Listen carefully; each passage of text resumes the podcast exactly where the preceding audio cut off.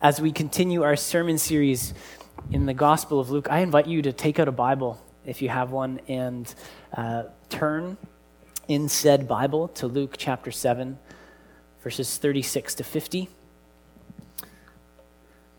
And just before we hear our passage this morning, I want to ask you a question. And, and maybe it's a question that you've thought about before and, and, and will speak to you. The question is this What does God do with sinners? What does God do with sinners? We know that one day, or this is what we believe as a Bible believing church, that one day God's going to set all things right, and the new creation is going to come, and that's going to be a time of judgment where everything is set right. But what about now? What does God do with sinners? And that might be a relevant question to you this morning. If you're thinking about what it might mean for your life to follow Jesus, well, what's God going to do with me? Is he going to receive me or not? What does God do with sinners? So, with that question in mind, I want us to read together Luke chapter 7, verses 36 to 50. And uh, if you're using a Pew Bible, you can find that on page 839. Let's read that together. Luke 7, beginning in verse 36. Now, one of the Pharisees invited Jesus to have dinner with him. So he went to the Pharisee's house and reclined at the table.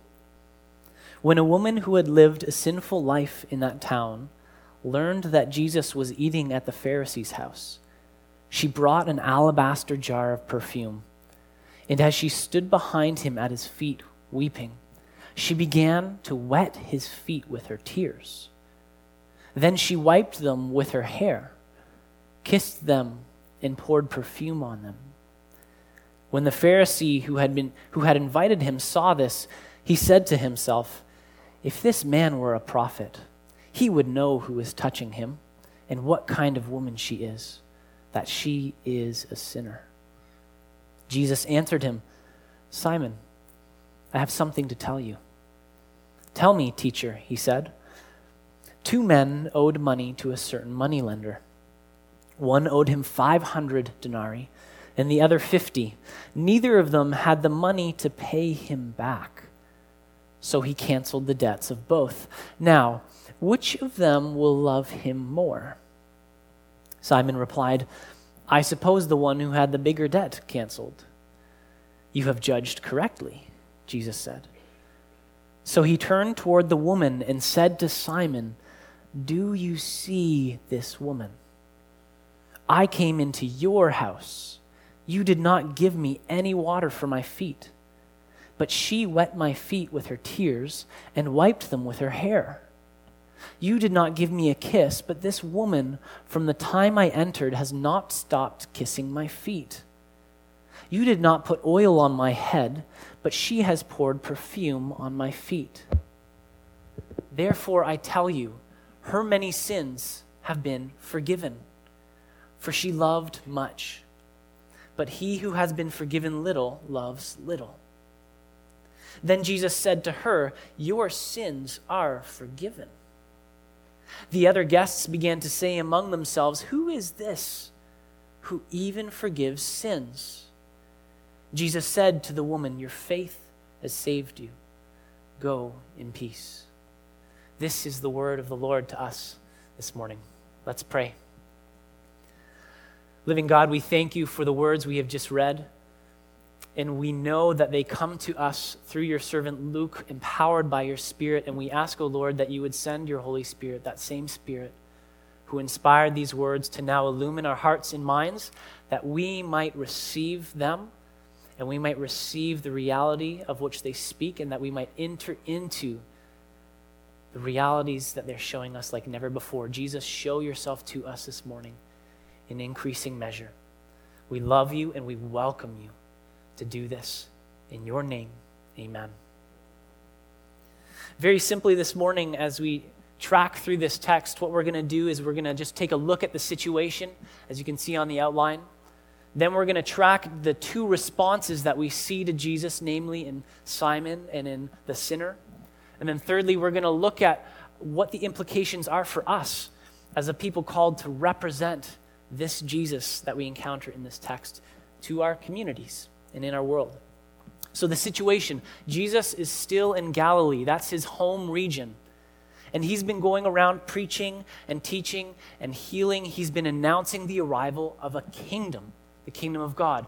And he's been explaining to people the way of that kingdom. And he has been manifesting the presence of that kingdom as he heals people and drives out evil spirits. He's saying, hey, folks, this is what happens when we come under God's good rule.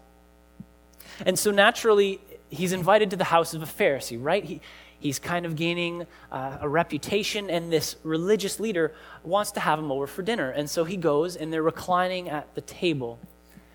And just uh, so you know, the word reclining there, they, weren't, they didn't sit on chairs back in those days, because as we evaluate this woman coming to Jesus to wash his feet, she wasn't like reaching, crawling under the table to his feet. People had a very low table, and you would kind of recline and I can't, I'm not going to do it right here, but your feet would be sticking out behind you, and you'd be kind of laying down, propped up on your side. That's how people ate in those days. And so they're reclining at table, and something completely unexpected happens. A woman enters she comes up behind Jesus and she's weeping.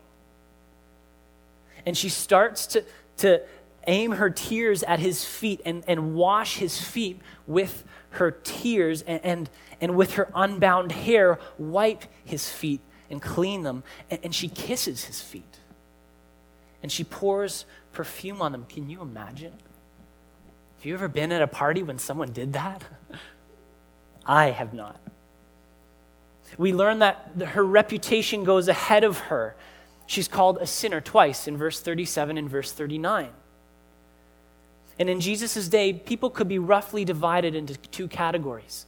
On the one hand, you had the righteous.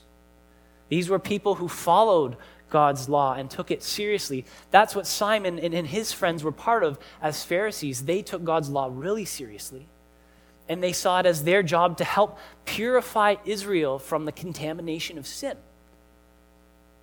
On the other hand, you have sinners, uh, people like tax collectors, prostitutes, rapscallions, people who have no regard for God and His law. Some actually think that this woman was a prostitute, but we aren't given the details of her sin. In any case, it's shocking. It's shocking enough that she would disturb this dinner party of, of such a well respected figure in the community.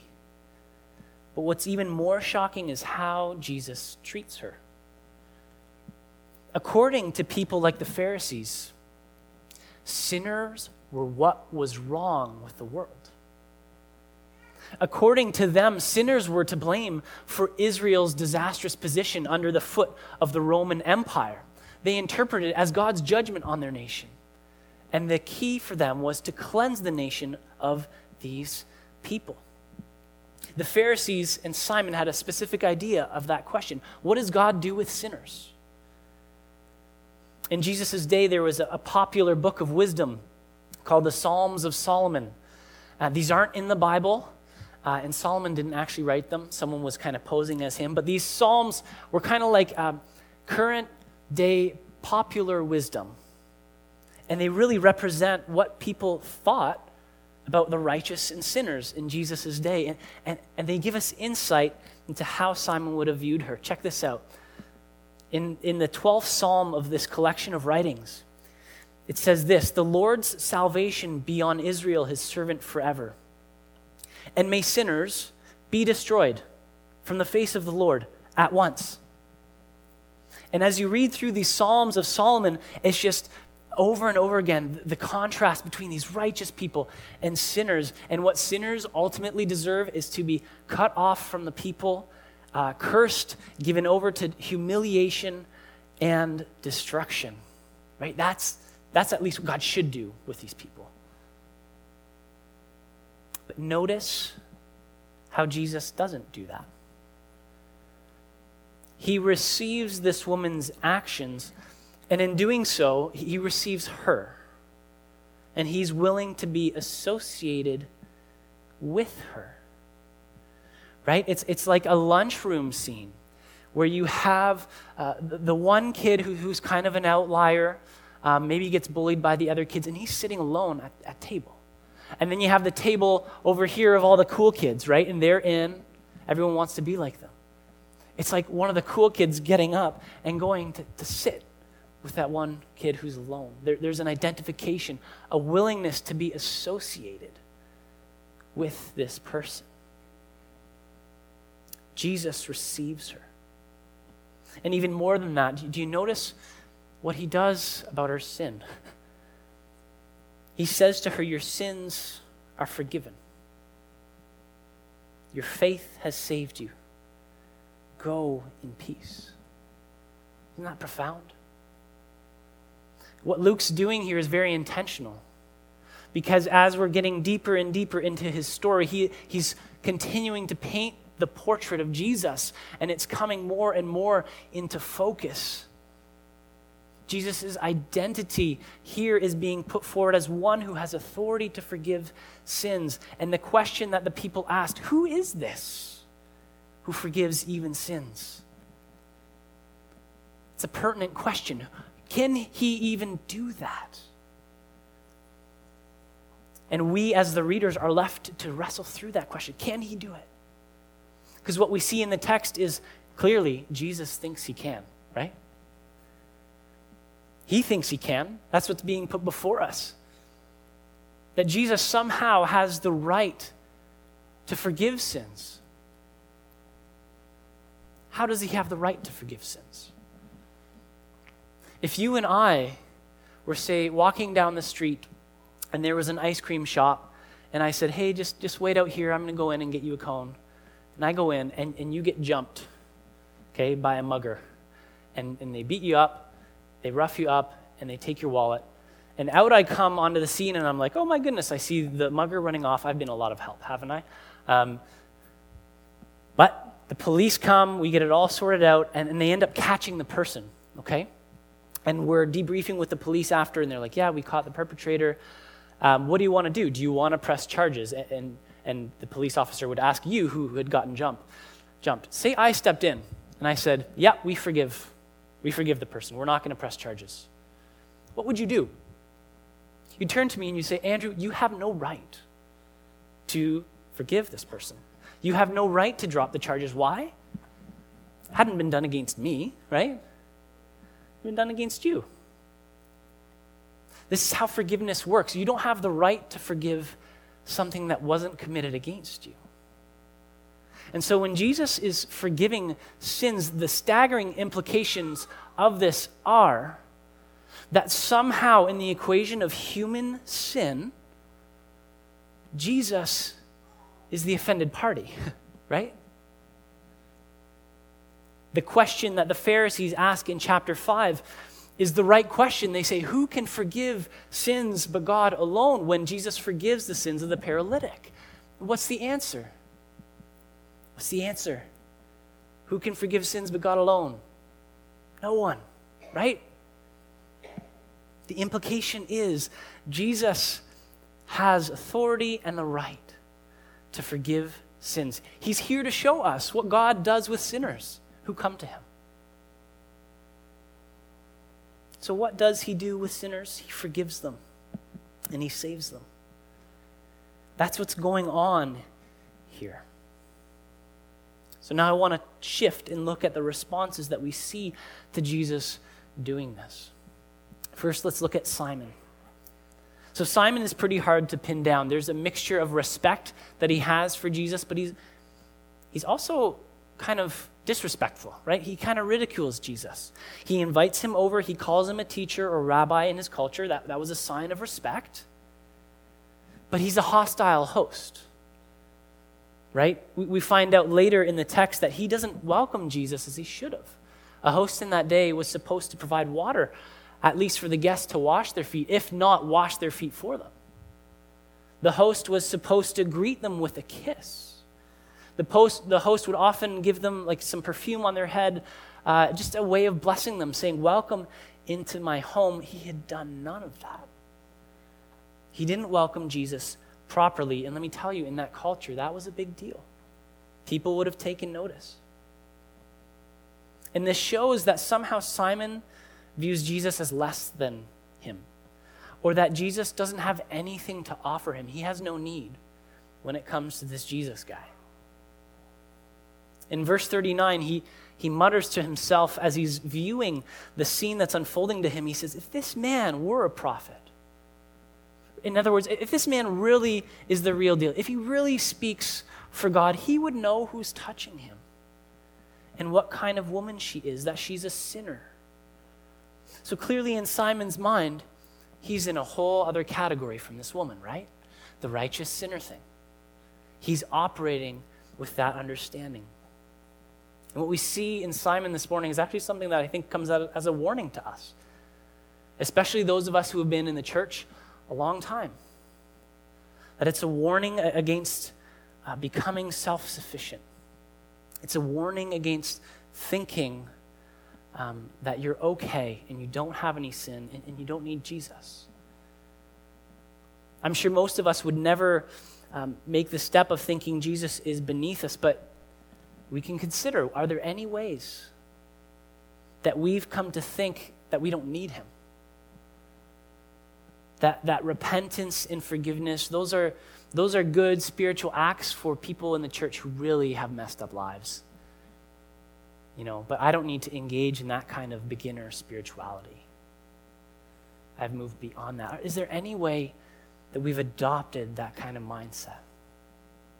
Because Simon and his friends, uh, they didn't have ears to hear the fact that they had sinned. If you remember, just before this passage, there's this whole section where Jesus is talking about John the Baptist. And if you turn in your Bible just a few verses back to, chap- uh, to chapter 7, verse 29, you'll see what I'm talking about. So, John the Baptist came, and he came announcing a baptism for repentance and the forgiveness of sins. John came to Israel saying, Hey guys, we've got to turn back to God. We're going the wrong way and we need to come back. And check out how the Pharisees responded to that message. Verse 29 All the people, even the tax collectors, when they heard Jesus' words, acknowledged that God's way was right because they had been baptized by John. In other words, all the sinners, right, all the kind of low lives, they, they heard John's message to repent, and they were like, Yeah, we need this. Let's go down to the river. Then, verse 30. But the Pharisees and experts in the law rejected God's purpose for themselves because they hadn't been baptized by John. In other words, when John came calling the people to repentance, they said, Nah, no thanks. We're good. We are the righteous. And what Luke is showing us is, is that in thinking that they didn't have sin, the Pharisees were actually pushing God away and pushing God's purposes away for their own lives. And do we do the same thing? Sometimes we can fall into thinking that going to church and being a mature Christian means being really strong, right? Self sufficient. like when you talk to people, they say, Yeah, I'm, I'm feeling really strong in my faith. Um, and we get this image that I need to be this strong person, never admit my fault. But in doing that, in buying that image of maturity, we actually could be rejecting God's purpose for us. Because the gospel doesn't come and say, You're okay, just try to be a better person. The gospel comes and says, You're a sinner and Christ has made a way for you to be forgiven and to live a new life. And that you can actually become more like Jesus as his spirit works in you. And that can't happen if, if when that message of repentance comes and you say, No thanks, I'm good. I've already arrived, right? Nothing is more deadly to Christian faith than, than that self sufficiency and self righteousness. It's not maturity, it's immaturity. Listen to what Paul says about himself in 1 Timothy 1:15. So Paul, in case you're new to church, Paul was like a big deal in the early church. He was one of the church's biggest, most important leaders. He wrote most of the books in the New Testament. And if he wasn't mature, I don't know who, who is, right? This is Paul the Apostle. Check out what he says. He's talking to his, uh, uh, his disciple Timothy, a guy he was mentoring, who he was raising up in leadership. And he says in chapter 1, verse 15 of 1 Timothy, he says, Here's a trustworthy saying that deserves full acceptance. So he's prefacing what he's about to say and saying, This, you can take this to the bank. Okay, what I'm about to say, you can take this to the bank. He says, Christ Jesus came into the world to save sinners. And then he says, Of whom I am the worst. Of whom I am the worst. Present tense. He's not talking about his previous life before he knew Jesus when he was persecuting the church. He says, Of whom I am the worst. He goes on, but for that very reason, I was shown mercy so that in me, he says it again, the worst of sinners, Christ Jesus might display his immense patience as an example for those who would believe in him and receive eternal life. A mark of Christian maturity is being profoundly aware of your sin. And even more profoundly aware of Christ's mercy towards you in that sin. That's Paul saying that to us. Don't be afraid to acknowledge your sin before the living God. Because if you don't acknowledge it, what Jesus really makes clear in the parable is it's there anyway, so you might as well get with the reality, right? Look at what he says in the parable in verse 41. He says, The man who owed 500 denarii and the man who owes 50 denarii, they're in the same boat. Verse 42, he says, Neither of them had the money to pay him back. Right? Simon thinks he's in this different category from this woman, but Jesus says, Simon, you're, you're not. When it comes to settling the, debt we have with God, no one can pay it back. The disease of sin has infected us all. We're all guilty, and our only hope is that God would forgive us, that He would release us from our debt somehow. And Jesus wants Simon to see this. He, he's, he's imploring Simon to come and see his need for forgiveness and for a Savior. So he asks him a question. The second half of verse 42, Jesus says, Now, which one of them will love him more? He's trying to draw Simon in. Now, when I was studying this, this came to me as an odd question because Jesus is talking about money lending. And who ever heard of loving their moneylender? certainly not I. It's not how I operate with my banker. It's not a relationship of love, it's a business transaction, right? What Jesus is doing is he's inviting Simon into a different way of viewing his spirituality, a different way of viewing his relationship with God, away from this transactional thing and into a relationship of love. He's drawing him into that relationship. He's saying, Simon, God doesn't want your righteousness, He doesn't want your good works. He, he wants you. He wants you with Him in that relationship of love. And so Jesus puts the question which one of them will love him more? And, and Simon just so reluctantly answers. It's like Jesus is just pulling the answer out of him. He says, I suppose the one who had the bigger debt forgiven. And the point is this that the more you're aware of your need for forgiveness, the more you're going to respond to Jesus with love and gratitude. So don't be afraid of, of seeing your sin. Don't be afraid when the Spirit starts to show you ways that you're, you're falling short.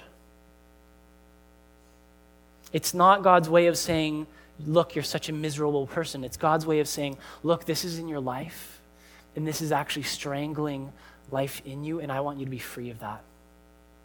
I want you to enjoy life to its fullest, and I'm showing you this so that by my power of the death, my death and resurrection, you might be dead to it, as Pastor Tim prayed. And you might live in freedom from it. Because we often run from that uh, feeling of feeling our need, or when we feel our emptiness, we run from it, or we try and fill the emptiness with all kinds of things, right? Entertainment, comfort, uh, relationships, what have you. But what if feeling that emptiness is the very thing that's going to drive you into a deeper experience of God's love and mercy? Just let Him speak that gospel to you. And let that experience drive you to Him to cling to Him. That's what we see in this sinner woman. She knew the charges against her, right? But she came to Jesus against all hope because she had experienced God's forgiveness. And, and her response is just, I got to be with this Jesus. I got to be close to him. And she honors him. She welcomes him for Simon in this really visceral way tears and hair. It's, it's a really uncomfortable scene, but she only has thought for Jesus. And look at what Jesus calls her actions. In verse 50, he calls her response faith. Your faith has saved you. Too often we can think that faith is agreeing with something in your mind, right? Like when you're talking with someone at school or at work and, and they say, Oh, you know, I, I believe in God, I have faith. Usually, what they mean is that they believe God's there, right? It's this act of the mind. I believe He's there. And that's a really comfortable definition of faith, right? Uh, it's really non committal, it's more or less private right? It, it's kind of in your mind. And, and people can't really confirm or deny that it's there, right? Because it might not necessarily make its way into how you live. But what does Jesus call faith here? It's a bit different than that kind of mind notion of faith. In seminary, one of my professors had us read a missionary biography um, by a guy who worked in East Africa with the Maasai people. And when you work cross culturally like that and, and you want to share the gospel, you need to translate, right? You need to translate concepts into people's language. And so this missionary was, was trying to translate the concept of faith to a Maasai elder. And uh, as he did so, his own kind of Western version of faith as this thing I do in my mind got a little exposed. And here's what the elder said to him to believe like that, the elder said, right? This, this notion of just believing in your mind. He said, to believe like that is similar to a white hunter shooting an animal with his gun from a great distance. Only his eyes and fingers took part in the act. We should find another word. He continued, For a man to really believe is like a lion going after its prey. His nose and eyes and ears pick up on the prey. His legs give him the speed to catch it. All the power of his body is involved in the terrible death leap and single blow to the neck with the front paw, the blow that actually kills. And as the animal goes down, the lion envelops it in his arms, pulls it to himself, and makes it part of himself. That's the way a lion kills. This is the way a man believes. This is what faith is. Isn't that profound? And I think that definition is, is a bit closer to what we see this woman doing. Right? Uh, she, she doesn't fully know who Jesus is, she doesn't have all her doctrines down. She, she just comes. She throws herself at his feet and she clings to him, pulling to herself the one who has been pulling her to him the God who has been faithful to her, to pursue her, to show her his forgiveness and love and mercy. And so the, the question that her response puts before us is, is do we have faith like that? Do we have faith that makes so much of Jesus that we forget the list of accusations against us? We don't care what people think of us. And all that matters is, is that I am close, that I'm clinging to Jesus. Do we have faith like that? It's a challenging question. And I just want to encourage you if you're here this morning and you're, you're wondering uh, you know, about following Jesus, maybe you're kind of dancing with God um, and, and laying out what it might mean to follow Him, um, don't think that you have to have all your ducks in a row, all your doctrines neatly laid out. Jesus welcomes sinners, He welcomes people like you and me to Himself. And faith is just clinging to Him saying, I'm here, I'm in, I need you. Let's shift now and think about what it means for us as the church to represent this Jesus. Our mission and, and our vision prayer as a church is the following God our Father, make us a body of people so transformed and empowered by your word and spirit that our communities, our nation, and our world would see and know Jesus Christ as the way, the truth, and the life. If, if you're here this morning, um, maybe you're visiting and you're wondering what we're about, that's what we're about. Very simply, we want to represent Jesus so that people get to know him. And what we're learning about Jesus today is that he welcomes sinners, right? He, he identifies with them, he forgives them, and he saves them. And if that's the way Jesus operates, that, that needs to come to bear on how we operate too, right? As Jesus' followers.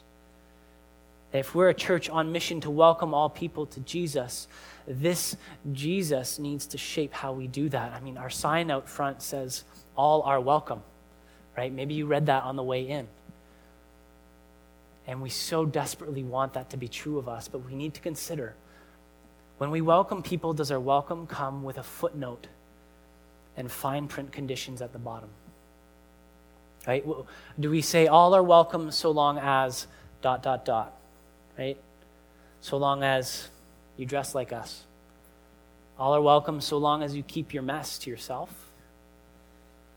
All are welcome as long as you don't rock the boat. Really, you could, you could fill in the blank there with whatever yardstick um, you're, you're tempted to use on people and use as a filter through which you see them. I do this too. Right? It's, it's, this, it's that judgmentalism that Jesus has been wanting uh, to, to, root out of us since he started talking about enemy love and forgiving people uh, in, in his sermon on the plain. Because when it comes to welcoming others, as a church. And, and I, want us take, I want to take us further than just the notion of welcoming them into a building, right?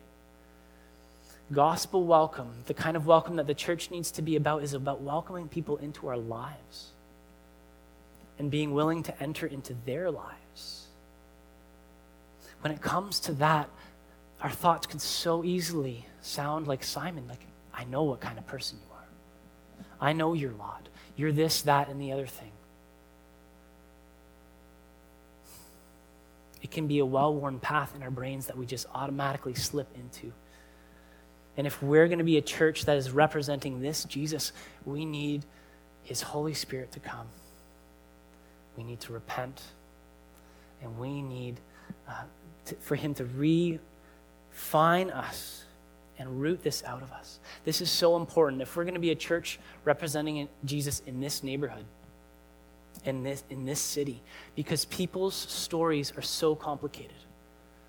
Their lives are full of pressures that you and I sometimes cannot fathom and do not understand because they weren't part of our story. It's crazy how in a city you, can live in the same neighborhood of someone, you can even live in the same building, yet you inhabit a completely different world. Robert Linthicum was a pastor with decades of experience in urban ministry. And he tells a story from his early years in ministry that I really want us to hear. Um, and just so you know, if you have kids in, in the audience, this is like uh, a bit raw and a bit real. It's probably PG 13, okay? So there might be stuff you have to like explain later uh, to your kids if they're here. I don't see too many. So, this is, this is what he says. He says, I was working among teenagers in a government project in which the poor were warehoused in high rise buildings in a United States city. Our youth ministry included a spectrum of recreational and athletic activities centered around Bible studies. A 14 year old girl, whom I will call Eva, began to attend one of these Bible study groups. Eva was an exceptionally beautiful teenager, physically mature for her age she became even more radiant when she received Christ as her Lord and Savior. I began discipling Eva, building her up in the nurture and admonition of the Lord. My academic year was drawing to a close, and I was looking forward to returning home for summer vacation.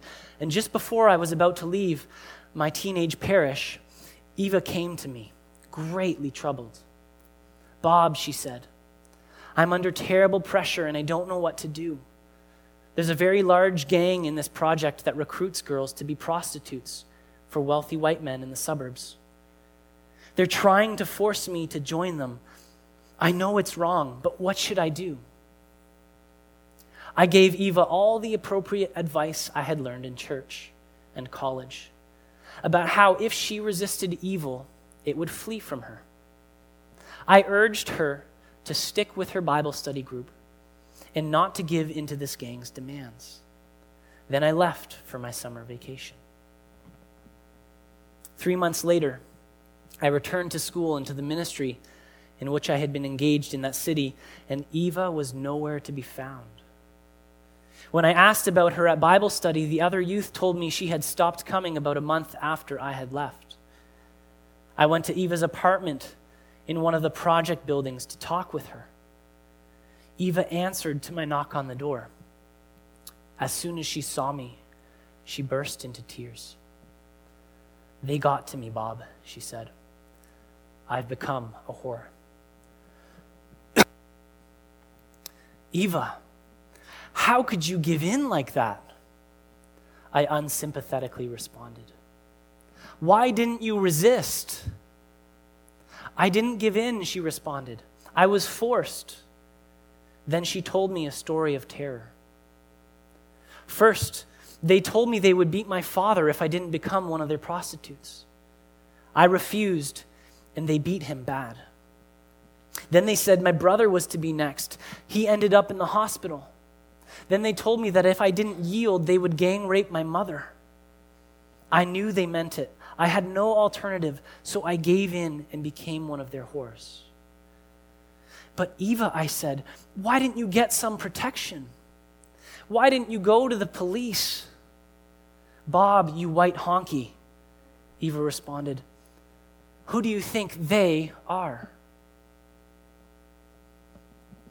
Why do I share this story? It's the story of a girl who was caught up in forces and powers in her community where even the police were behind the recruitment of prostitutes. I share this story so that we know people have a story. The woman in this story has a story. And if we adopt the attitude of Simon and we see her and we just label her, we will dismiss her. But what Jesus does, and what Simon's mistake is, he doesn't think Jesus knows her story, right? If only he knew who she was, he. But Jesus did know. And he welcomed her. He welcomed her anyway. And the people that we want to welcome to Jesus have a story, and we don't always know what they're up against. We don't always know the complexity of it. And so we need to welcome people and listen to them, get to know them. This is so important for us because I'm convinced that the, the question that Jesus asks Simon, Simon, do you see this woman? I'm convinced Jesus is asking us that question here today. Church, do we see, do you see these people? Do you see the people in your community whom I love, who are made in my image, that I am drawing to myself?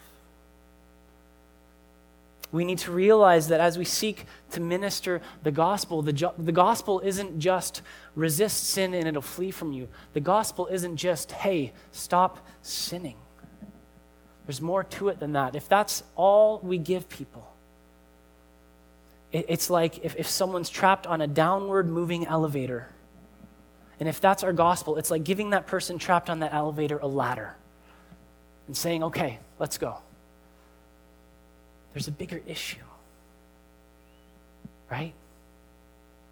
Our battle, the scriptures say, isn't with flesh and blood, but that there's powers and principalities and systems and structures of injustice and evil at work in our city and in our neighborhood. Church, people are not our enemy. And, and their moral shortcomings aren't the first thing God wants us to address. We need better news than that. And please don't misread me. Holiness is important. Obedience to Jesus' teaching is important. And following Jesus will result in transformation and holiness in a person's life. But the good news isn't that you can stop sinning. The good news is that God entered into the arena with us. That while we were still sinners, Christ died for us, that he came to us being without sin and stood with us in the midst of our sin. And that he showed us God's intention to forgive and rescue sinners. And that he carried out that intention when he died a sinner's death on the cross, that he paid our debt, took our punishment on himself, and in doing so, he disarmed the powers that enslaved us. That's good news. In Colossians 2:13 it says he forgave us all our sins having canceled the charge of our legal indebtedness which stood against us and condemned us he has taken it away nailing it to the cross. And get this, he's forgiven us but even more he's dealt with the deeper spiritual realities that held us ensnared that lead to the sin. Verse 15, and having disarmed the powers and authority, he made a public spectacle of them, triumphing over them by the cross. There could have been an amen there. Right? The gospel is about so much more than me being forgiven. It's about the cosmic implications of the powers being defeated. And what are we going to bring as a church? What good news are we going to bring to people? I think as forgiven sinners, the good news that we carry is carried as we welcome people to Jesus, as we stand with them in the midst of the battle that they're caught up in. As we minister the forgiveness of God and we speak the truth and we confront the powers in the name of King Jesus. That's faithful representation of what Jesus is calling us to through this text. If we have ears to hear, would we hear that? Would we embrace that as a church? And would it just launch us into this faithful living to Christ and this abandonment of ourselves to his purpose of drawing all peoples to himself, that they too might find the life that we've found? Let's pray. Holy Spirit, would you empower us to continue to become a church that sees people as you see them? that we would be people of welcome who stand in the midst of the battle, ministering your forgiveness and confronting the powers of darkness in your name and in the victory of your cross, your death and resurrection. I pray this, Jesus, in your mighty name. Amen. Amen.